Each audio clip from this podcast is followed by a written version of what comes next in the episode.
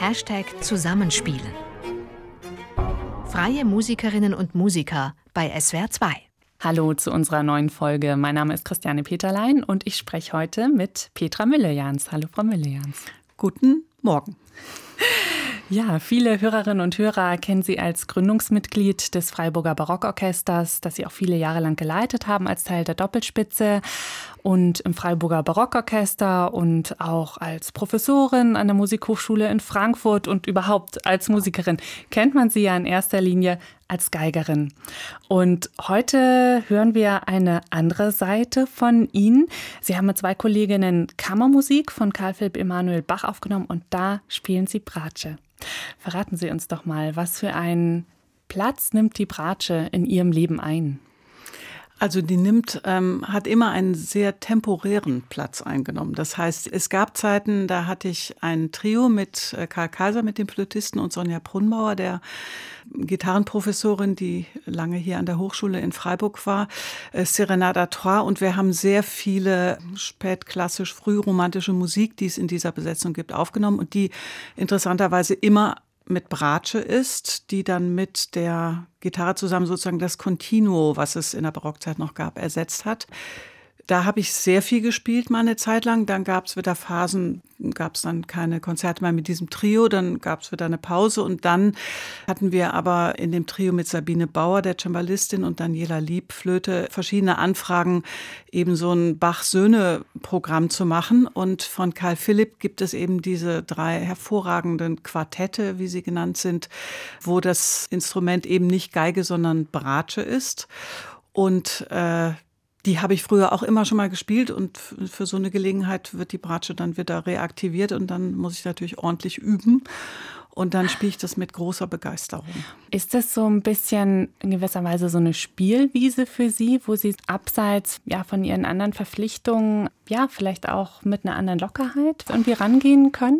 Ähm, das würde ich jetzt nicht so sagen. Also äh, andere Lockerheit irgendwie nicht. Die hatte ich in meiner Tango Klezmer Band. Mhm. Das war was, wo wirklich eine Spielwiese war und wo ich mich sehr viel freier gefühlt habe. Aber mit der Bratsche ist es so, ähm, also Geige hat E-Seite, A-Seite, D-Seite, G-Seite, Bratsche hat A, D, G und C-Seite. Also da fehlt die oberste Seite und dafür ist unten eine mehr. Und sie ist in einem anderen Schlüssel geschrieben. Und das ist zum Beispiel so ein Thema als Geiger. Ähm, ich weiß, die ersten Konzerte hatte ich sowas von Angst, dass ich das mit dem Schlüssel nicht auf die Reihe kriege. Dass ich, also am Anfang habe ich immer gesagt, man muss mir den ersten Ton sagen, der da in den Noten steht, wo der ist auf der Bratsche. Und danach spiele ich Intervalle, weil ich eigentlich den Schlüssel nicht lesen kann. Im Laufe der Jahre hat sich das irgendwie gegeben. Also inzwischen ist es einfach, ich sehe das und weiß irgendwie, wo die Note ist. Aber das war zum Beispiel lange irgendwas, was mich gestresst hat. Dann ist natürlich die Mensur größer, also man muss weiter greifen, weil das Instrument größer ist. Also es gibt schon so verschiedene Parameter, die mich ordentlich in äh, Spannung halten, wenn mhm. ich das spiele. Was ich toll finde, ist diese C-Seite. Also E-Seite ist, auch je älter ich werde auf der Geige, das hat man immer alles so nah am Ohr, irgendwas, was sehr grell und sehr hell ist und was ich anstrengend zu hören manchmal finde, auch von außen bei anderen Geiger und Geigerinnen. Und ich finde es so sagenhaft, dass das oberste eine A-Seite ist und dann man dieses Geschenk von C-Seite hat. Also ich weiß, ich habe in Frankfurt ja nicht nur Geigen, sondern auch Bratschenstudenten und Studentinnen. Und da ist es so, wenn irgendwie ein Bratscher kommt, der grell auf der A-Seite und schwach auf der C-Seite spielt, dann drohe ich denen immer an, dass ich ihnen, wenn sie das nicht ändern, die Bratsche wegnehme und sie zwinge, Geige zu spielen, wo sie keine C-Seite haben, damit sie mal merken, was das eigentlich klanglich für eine Bereicherung und für ein Geschenk ist, so, ein, so einen ganz anderen Klang dadurch zu haben, diesen viel dunkleren Klang. Das ist dann wiederum für mich eine Befreiung, sowas mhm. zu haben. Andererseits sind die Seiten dicker auf der Bratsche und natürlich die C-Seite und die Ansprache ist schwerer und zum Beispiel Karl Philipp kommen extrem virtuose Stellen zum Teil vor, wo ich dann plötzlich verstanden habe, warum bei Bratschern sagt man immer, die schleppen immer gern ein bisschen, sind immer irgendwie langsamer. Also böses Gerede. Ähm, aber ich habe gemerkt, das, das hängt natürlich damit zusammen, dass die Seiten auch schwerer ansprechen. Das heißt, Sie brauchen mehr Kraft im Bogen oder Ja, man muss einen schwereren anziehen? Bogen haben. Mhm. Also der muss auf jeden Fall mehr Gewicht von alleine reinbringen es ist eine Sache, wie man die Seite anstreicht, also und wie viel unmittelbar wirklich deutlichen Klang man will oder dass man akzeptiert, dass man mit dem Bogen über die Seite fährt. Am Ohr hat man immer das Gefühl, spricht vielleicht nicht an. Von zwei Meter weiter, wenn man es sich von jemand anders von außen anhört, merkt man, das fällt eigentlich nach außen gar nicht auf. Aber mit solchen Sachen ist man doch sehr beschäftigt und es ist einerseits bereichernd und ein Geschenk und andererseits eine andere Herausforderung. Merken Sie dann auch, wenn Sie nach der Bratsche wieder zur Geige zurückgehen, dass Sie da was mitnehmen? Beeinflusst das Ihr Spiel oder andersrum, ja, nehmen Sie Sachen von der Geige mit auf die Bratsche? Ja, also ich glaube, so diese quasi, diese leichte Schnelligkeit, die man auf der Geige haben kann, die ist natürlich was, das habe ich im Kopf und im, in meinem Hirn und in meiner Vorstellung und deswegen kann ich irgendwie nicht akzeptieren, ein langsamer, schwerer Bratscher zu sein sozusagen, sondern ich habe den Anspruch, dass das da irgendwie auch geht. Und zurück doch, also die, die Wärme und die Tiefe vom Klang ist sicher was, was auch auf die Geige zurück abfärbt. In dem ganzen Programm, von dem wir bei Ihnen drei Stücke aufgenommen haben, da hatten wir ja ein Programm, was Johann Sebastian Bach und Söhne war. Und das Zentrum davon war eine von den Johann Sebastian Bach obligaten Sonaten für Cembalo und Geige. Und da habe ich vom Bratsche zu Geige und wieder zurück zu Bratsche gewechselt. Da war immer dazwischen dann ein Stück, einmal ein Flötensolostück und einmal ein Cembalo-Solostück, dass ich ein bisschen Zeit hatte. Aber da habe ich gemerkt, das ist ganz schön, das ist echt eine Herausforderung. Also mit Bratsche anzufangen, kein Problem. Man hat vorher bis kurz vorher Bratsche gespielt. Dann geht man schnell raus, während die anderen spielen. Äh, muss gucken, okay, alles kleiner, Seiten feiner, Bogen ist näher an mhm. einem dran, weil alles, das Instrument ist kleiner. Und jetzt bitte nicht reinhauen wie auf einer Bratsche und danach wieder zurück auf die Bratsche. Das fand ich auch zum Beispiel sehr spannend. Jetzt haben Sie schon ein bisschen erzählt, diese zwei Stücke, die wir jetzt heute hören in dieser Folge, sind Teil von einem größeren Programm Bach und Söhne.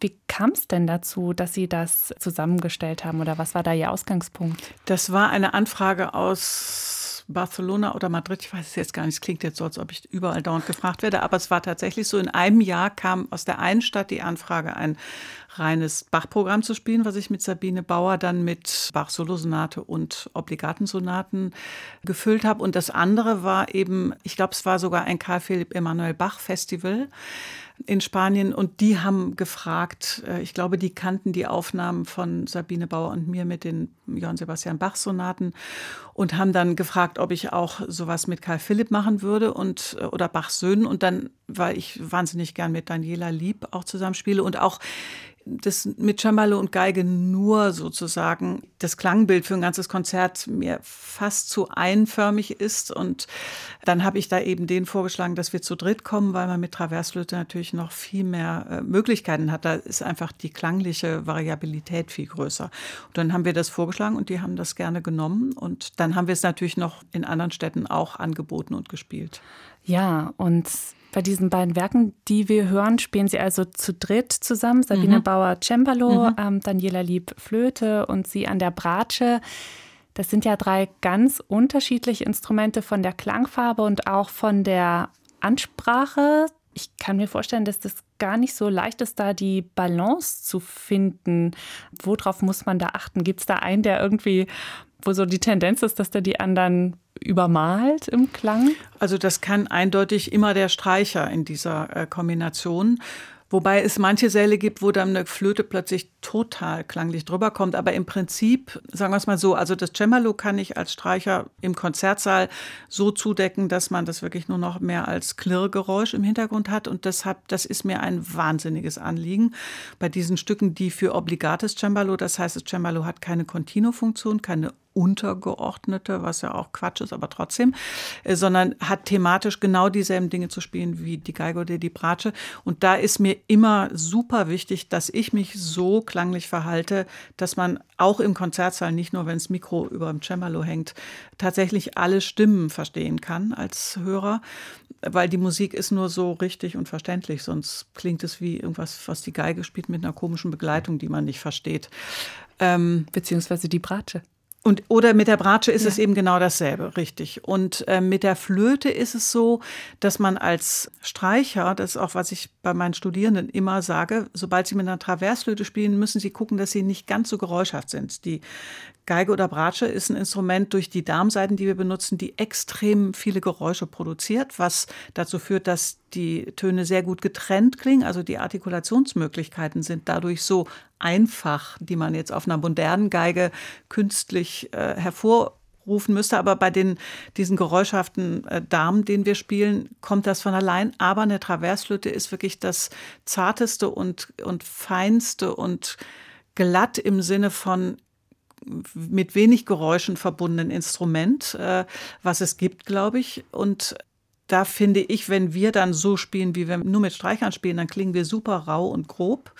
Uns passt irgendwie nicht dazu. Und deswegen ist da mein Bemühen, mir das abzuhören, wie Dani spielt und, und einfach das ist ganz klar, ich soll dazu passen. Es gibt sicher auch mal Stellen, wo ich sage, Dani, kannst du mal da richtig rein spucken in die Flöte, um irgendwie was ganz, ex also dich sozusagen dem, dem Streicherklang ein bisschen anzupassen, einfach um einen extremen Ausdruck zu bekommen. Aber im Prinzip spiele ich ganz anders, wenn ich mit Traversflöte spiele, als wenn ich jetzt zum Beispiel mit meinem Streichquartett spiele. Das erste Werk, das wir hören, heißt Quartett Nummer zwei in D-Dur. Sie spielen es zu dritt. Wie Tja, passt das zusammen? Das ist jetzt das große Rätsel. Ein Rätsel, das müssen genau. Sie bitte lösen.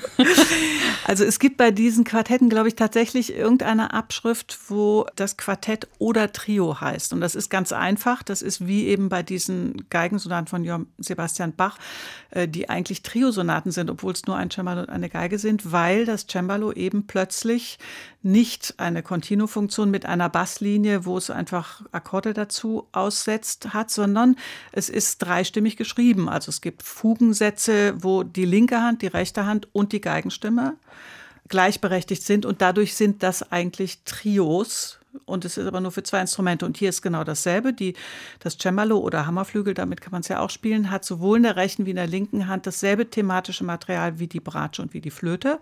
Und das wird total verwoben und verflochten. Und deswegen ist das ein vierstimmiges Stück und deswegen nennt man Quartett. Dann ist zusätzlich, streiten sich, glaube ich, die Gelehrten darüber, ob das dann eigentlich mit der linken Hand noch ein Cello mitspielen soll, mhm. was ja in der Barockzeit, da steht, ist dann eine Cembalo-Stimme. Da spielt das Cello dann einfach das, was die linke Hand des Cembalos spielt und die rechte Hand des Cembalos erfindet dazu eine Begleitung, sozusagen eine aus, akkordisch ausgesetzte Musik. Und diese Tradition ist vielleicht bei diesem Karl Philipp Quartetten so gemeint gewesen, vielleicht aber auch nicht. Wir wissen es nicht ganz genau. Und man kann es aber sicher in beiden Weisen aufführen. Wir hatten gar keine Wahl, weil die in Madrid oder wo es auch immer war, wollten einfach nur drei Musikerinnen, weil sie auch nicht so viel Geld hatten. Und man kann es sehr gut genauso auch spielen. Ja, wir hören Sie drei jetzt in der Aufnahme, die Sie im SWR-Studio in Freiburg im Schlossbergsaal aufgenommen haben.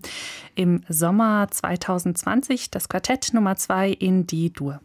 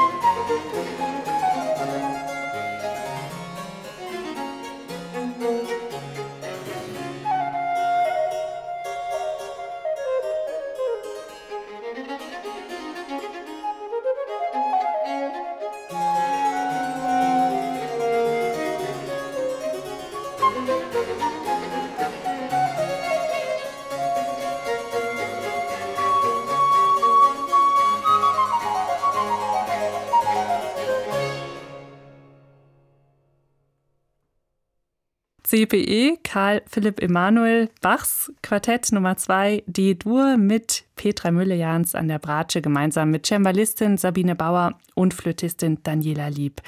Frau Müllejans, Sie haben schon gerade gesagt, Sie spielen wahnsinnig gerne mit Frau Lieb zusammen. Was zeichnet Frau Lieb denn aus als Flötistin oder als Musikerin für Sie? Ziemlich viel. ähm, also wir kennen uns ja schon ewig, ewig lange, weil sie schon sehr, sehr lange auch als zweite Flötistin bei uns im Barockorchester neben Karl Kaiser oder neben Susanne Kaiser viele, viele Jahre gespielt hat. Und ich habe sie wirklich in so unzähligen Probenkonzerten auf Reisen, in Kammermusik, in allem erlebt. Und ich muss sagen, die ist das ungefähr das professionellste an, also im besten Sinne, an Musikerin, was ich kennengelernt habe. Also ich habe in der ganzen Zeit nicht ein Konzert erlebt, wo sie nicht 100% super gut war, wo sie technisch irgendwelche Probleme hatte, klanglich, Intonation. Das ist so, wie wenn sie so, so was in sich eingebaut hätte, was einfach alles äh, reguliert auf das richtige Maß von allen Dingen. Das betrifft den musikalischen Aspekt ganz genauso. Sie ist eine sehr, sehr elegante Spielerin, finde ich, also hat ein, und hat eine unglaubliche Leichtigkeit, einen traumhaften Ton, sehr viele ähm, dynamische Möglichkeiten, was ich eben schon gesagt habe. Das ist ja bei Flöteninstrumenten oder bei Bläsern überhaupt so, dass starke Dynamik oft die Intonation dann verändert. Also wenn die laut spielen, wird es mhm. höher, wenn sie leise spielen, kann es äh, leiser werden. Dafür haben die dann Sondergriffe oder spezielle Techniken und da ist sie wirklich auch bereit, ans absolut Äußerste zu gehen. Es gibt Musikerinnen, die dann sagen, hm, das mache ich jetzt lieber zu leise, will ich jetzt nicht, weil dann passiert das und das und so. Das erlebt man mit Dani einfach gar nicht. Und sie ist eine super faire Kollegin. Ähm, ich finde sie irgendwie das Genialste, was ich mir vorstellen kann. Sodass sie auch, ja, außerhalb des Barockorchesters auch noch Kammermusik noch zusätzlich mit ihr machen wollen zusammen. Und dann jetzt zusammen mit Sabine Bauer. Wie passt die dazu oder wie ist sie dazu gekommen? Wie haben sie sich zu dritt gefunden? Also ich glaube, Daniela und Sabine kennen sich auch schon sehr, sehr lang. Sabine Bauer unterrichtet ja auch in Frankfurt an der Hochschule, an der ich auch unterrichte und an der Daniela Lieb bei Karl Kaser eben vor vielen, vielen Jahren studiert hat. Aber zusammen gespielt habe vor allem ich mit Sabine Bauer schon sehr, sehr lange auch. Äh, ich glaube, unsere ersten Sachen waren tatsächlich über äh, die Hochschule, dass, äh, dass wir da angefangen haben, auch gerade Bachsonaten als in den berüchtigten Dozentenkonzerten, wo die Dozenten immer furchtbar Angst haben, dass sie sich vor den Studenten plötzlich Ach, blamieren könnten. ähm, da haben wir, glaube ich, die ersten Male zusammen gespielt. Dann gab es äh, über Michael Schneider, äh, der hat mich dann ab und zu gefragt, fünftes Brandenburgisches in seinem Ensemble mitzuspielen. Und da kam immer mehr Zusammenarbeit zustande. Und dann, als ich mir überlegt habe, dass ich die Bach-Sonaten aufnehmen will, dann ist meine Wahl ganz klar auf Sabine gefallen, weil die ist auch so ähnlich wie ähm, Dani absolute Sicherheit, so eine traumwandlerische, selbstverständliche Sicherheit äh, in technischen Dingen. Hat einen extrem schönen Cembalo-Ton, was bei Cembalo ja ziemlich, äh, das ist ja eigentlich ein Instrument, was sehr viele Geräusche auch produziert und wo man sich eigentlich fragt, wie kann es eigentlich sein, dass es bei dem einen schöner und bei dem anderen nicht so schön klingt, wenn es beides gute Cembalisten sind. Und da ist sie, hat sie einfach eine Art von Anschlag und von Akkordspiel, was wirklich einen extrem schönen Ton macht.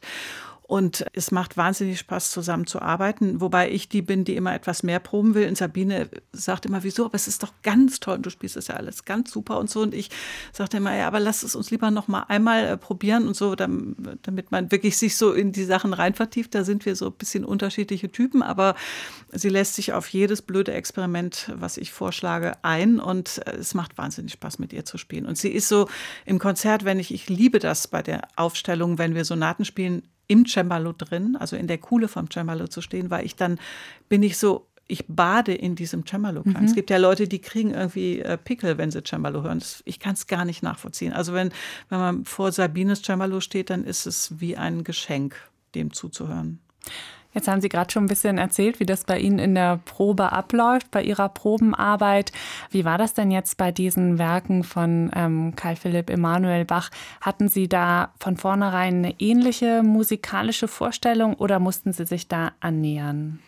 Nee, ich glaube, das ist so bei Musikern, die so viel schon gemeinsam unterschiedlichste Musik zusammen gespielt haben, wie bei uns dreien, ist auf jeden Fall, kann man davon ausgehen, man kommt dahin und es ist jetzt nicht äh, irgendwie Feuer und Wasser oder sowas, was da aufeinander trifft. Aber diese Stücke hatte, jeder hatte die schon in anderen Zusammenhängen auch gespielt, mit anderen Musikern, Musikerinnen. Und das ist dann äh, einfach, ich empfinde es eigentlich nur als bereichernd, weil dann kommen natürlich auch Anregungen, die jemand von woanders mitbringt, die für mich neu sind. Also wenn man immer nur das machen würde, was man, die Ideen, auf die man selber kommt, es wäre entsetzlich langweilig. Also für mich ist dieser Austausch, und gerade wenn es in so einer überschaubaren Gruppe wie mit drei Musikerinnen ist, äh, da ist es ja dann auch nicht, dass es unheimlich aus dem Ruder laufen kann oder irgendwie zu viel wird oder äh, Disziplinlosigkeit äh, hinten in der siebten Bratsche oder so, wie es im Orchester natürlich passieren kann, wenn zu viel mitgeredet wird. Das entsteht ja gar nicht, sondern man kann wirklich alles vorschlagen, ausprobieren. Und ich finde ja, also wenn ein Musiker was vorschlägt, was mir fremd ist, dann gibt es so ein Gefühl in vielen Musikern, die erstmal sagen, nö, nö, finde ich jetzt eine ganz mhm. komische Idee. Und dann probiert man es vielleicht gezwungenermaßen mal einmal aus. Im seltensten Fall ist das beim ersten Mal ausprobieren so, wie derjenige, der es vorschlägt, sich das vorgestellt hat, weil man muss es ja auch erstmal finden. Und ich habe irgendwann verstanden, dass das Beste ist, man probiert es wirklich jeden Vorschlag so lange aus, bis derjenige sagt, ja, genau so habe ich es mir vorgestellt.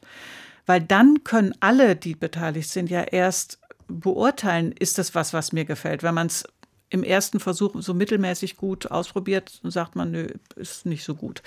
Und das hat sich total bewährt. Und das nächste Supermittel ist dann nicht sofort zu entscheiden, nehmen wir jetzt die Version oder die Version, sondern zu sagen, wir schlafen alle einmal drüber und gucken, was morgen kommt. Und meistens ist es auch nicht so, dass man am nächsten Tag sagt, wir machen jetzt die Version A von Sabine oder die Version B von Petra, sondern dass dann eigentlich bei allen was entstanden ist, was vielleicht eine Mischung aus beidem ganz natürlich geworden ist.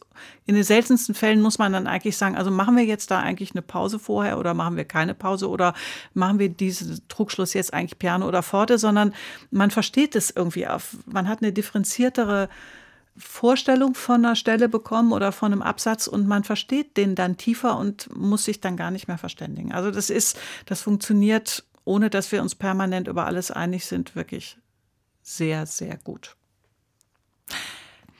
Wie muss man denn die Musik von Karl Philipp Emanuel Bach spielen, damit sie gut klingt? Gibt es da so ein paar ähm, Grundzutaten? Also der ist ja wirklich so ein Vertreter von Sturm und Drang. Also er ist äh, nicht mehr Barockzeit, er ist noch nicht richtig Klassik, sondern es ist diese Zeit dazwischen, wo zwei große Stile, der davor und der danach im Übergang entwickelt werden, wo alle was ausprobieren. Und ähm, ich glaube, bei den Bachsöhnen kann das ja nur so gewesen sein, dass die hatten diesen also Übervater ist, man kann ja gar keinen Ausdruck dafür mhm. finden, was für einen Vater die gehabt haben. Ähm, und es ist vollkommen klar, dass die was ganz, ganz Neues, eine ganz neue Sprache und Stil erfinden mussten, weil das war ja nicht mehr fortzusetzen und zu toppen. Wollte vielleicht auch gar niemand mehr mm, auf diese Art Musik komponiert haben. Ich kann es nicht beurteilen, aber ich vermute das mal. Und also für mich ist bei Karl Philipp unglaublich viel Auflehnung in der Musik. Das besteht aus extremen Brüchen, was er schreibt. Also es ist sehr oft, dass er komplett ohne Form schreibt. Also was, was bei Johann Sebastian Bach vollkommen undenkbar ist und wo ich dann auch denke, der Vater muss gedacht haben, so, wow. ähm, Er ist extrem ähm, emotional.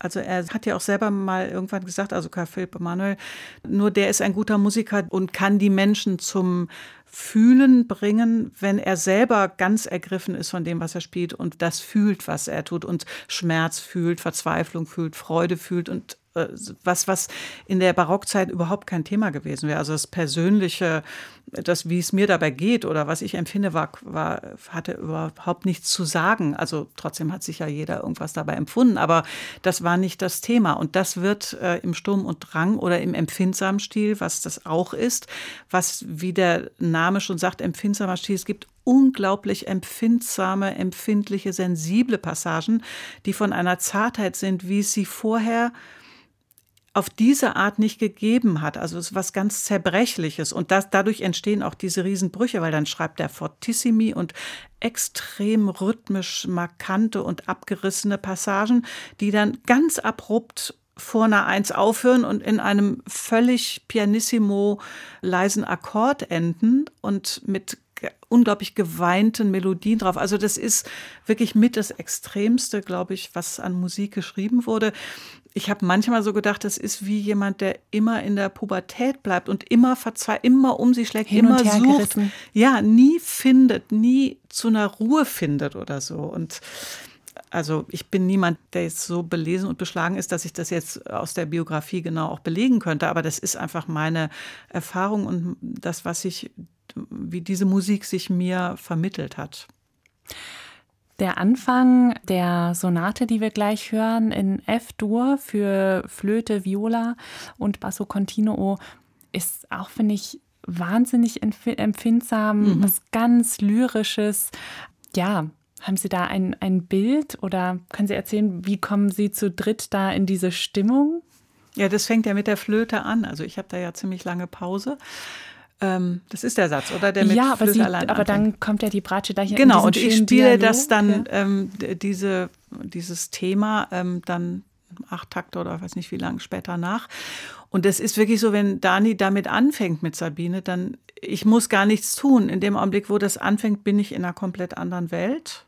Wie Dani das macht, dass sie das einfach erzeugen kann sofort.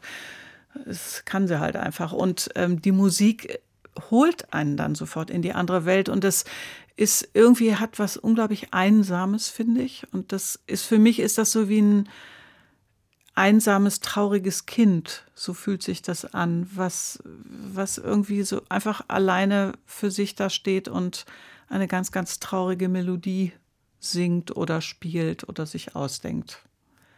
Und ich meine, wenn ich die dann spiele, dann bin ich irgendwie nur damit beschäftigt, versuchen es nur einigermaßen so schön wie Dani vorher zu spielen, ehrlich gesagt.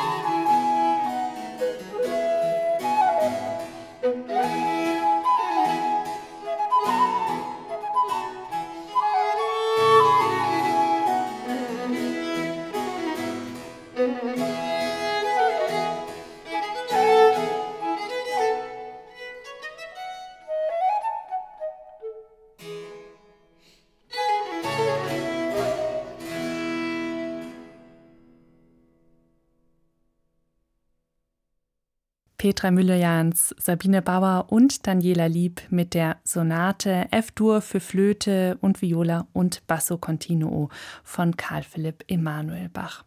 Frau Müller-Jahns, wie geht's weiter mit dieser Trio-Besetzung? Haben Sie neue musikalische Pläne, Projekte, die anstehen?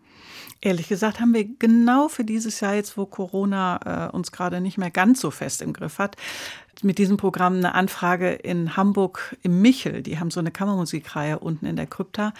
Da sollten wir eigentlich letztes Jahr spielen und die Anfrage ist jetzt auf dieses Jahr verschoben worden. Da spielen wir genau dieses Programm, wo dann im Zentrum des Programms eben die Johann Sebastian Bach Sonate ist und von diesen Bach-Söhnen äh, umrahmt ist. Darauf freue ich mich sehr auf dieses Programm. Und äh, jeder Veranstalter, der das im Radio hört, wir spielen das jederzeit sehr gerne. Es gibt ja drei von diesen großen Quartetten von Karl Philipp Emanuel. Die Stücke sind auch austauschbar. Es gibt irgendwie genügend Flötensonaten. Es gibt auch Geigensonaten von Karl Philipp. Also wenn Anfragen kommen, dann modifiziert man manchmal so ein Programm auch und das äh, würden wir mit großer Freude jederzeit tun. Haben Sie einen Lieblingssohn von Johann Sebastian Bach? Es ist schon Karl Philipp. Musikalisch oder auch so als Typ? Ähm, ja, das, was man hört, ist ja der Typ. Also diese, diese Extreme, die bei ihm wirklich am allerkrassesten sind von den Söhnen, das ist was, was mir sehr, meiner Person irgendwie sehr entgegenkommt. Und ich liebe das, solche Extreme darzustellen. Und, und ich weiß nicht, ich habe, vielleicht höre ich auch dieses Kind, was seine Mutter verloren hat oder irgendwas vielleicht. Ist da irgendwas, was mich anspricht, was äh, mich da besonders hinzieht? Das kann ich nicht sagen. Aber das ist auf jeden Fall so. Frau Müllians, dann vielen Dank für das Gespräch und wir freuen uns auf alles, was wir noch weiter von Ihnen hören. Vielen Dank, Ihnen auch. Ein Podcast von swr2.de